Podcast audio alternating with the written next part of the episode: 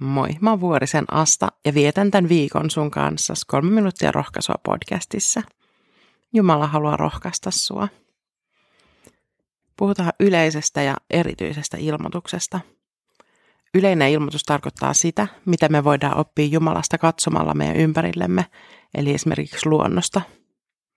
Erityinen ilmoitus taas tarkoittaa tietoa, minkä Jumala on erikseen itsestään ilmoittanut – Eli se, mitä Jeesus Kristus oli ja teki ja koko raamatun kaanon.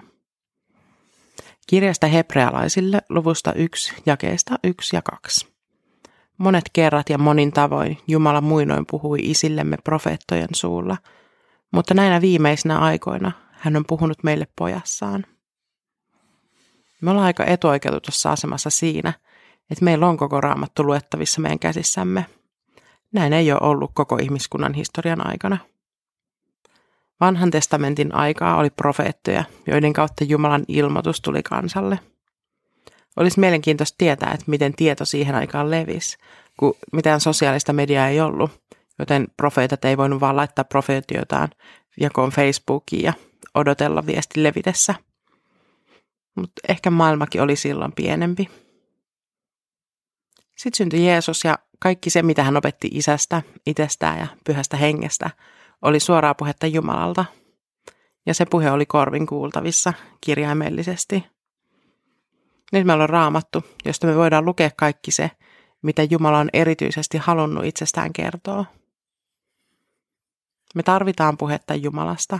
Meidän tulee tutkia raamattua ja puhua siitä, mitä me voidaan oppia sitä kautta. Tunnetun raamatun opettajan sanoin, kun avaat suusi, opit toisesta ihmisestä kymmenessä minuutissa enemmän kuin kymmenessä tunnissa katselemalla. Esimerkkitapauksena se, miten sä voit oppia junassa vierustoveristas. Jos sä alat keskustella hänen kanssaan, niin sä opit enemmän kuin pelkästään katselemalla häntä koko matkan Helsingistä Rovaniemelle. Samoin me opitaan Jumalasta enemmän, kun me luetaan ja puhutaan hänestä, kuin vaan katsottaisiin ympärillemme.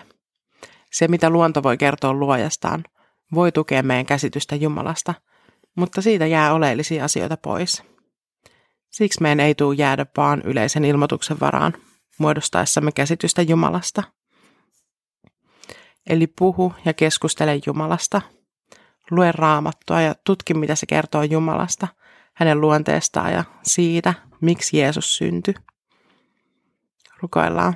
Pyhä Jumala, Sä oot antanut meille oman sanas raamatun, jotta me voidaan oppia enemmän sinusta. Avaa sitten niin, että me ymmärretään kaikki se, mitä sä haluat meille raamatun kautta viestiä. Aamen. Siunausta sun päivään.